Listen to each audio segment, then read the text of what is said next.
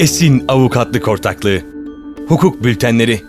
Tarih 2 Temmuz 2021 Yazan İş Hukuku Ekip Yöneticisi Ortak Avukat Sertaç Kökenek. Avukat Gökhan Akçaalan Covid-19 fesih yasağı ve ücretsiz izin uygulaması 1 Temmuz 2021 tarihiyle sona erdi. Yeni gelişme. Covid-19 nedeniyle alınan önlemler kapsamında 17 Nisan 2020 tarihinden itibaren işverenlere tek taraflı fesih yasağı getirilmişti.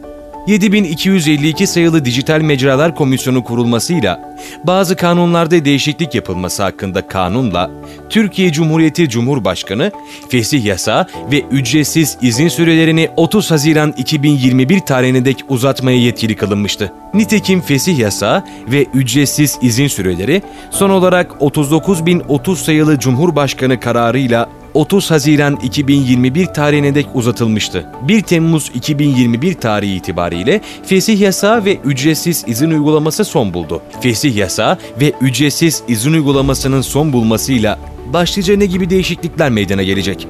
İşveren, yürürlükteki mevzuata uygun olarak çalışanın iş sözleşmesini feshedebilecektir.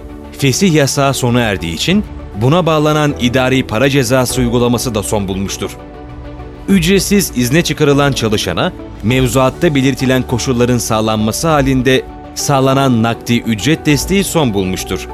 İşverenler çalışanı kural olarak yalnızca önceden yazılı onayını alarak ücretsiz izne çıkarabilir. Sonuç, Covid-19 salgını Türkiye'yi ve Türkiye'deki çalışma yaşamına dair uygulamaları esaslı bir şekilde etkilemiştir. İşverenlerin Covid-19 salgınına ilişkin gelişmeler oldukça konuyla ilgili tüm hukuki değişiklikleri yakından takip etmelerini tavsiye ederiz.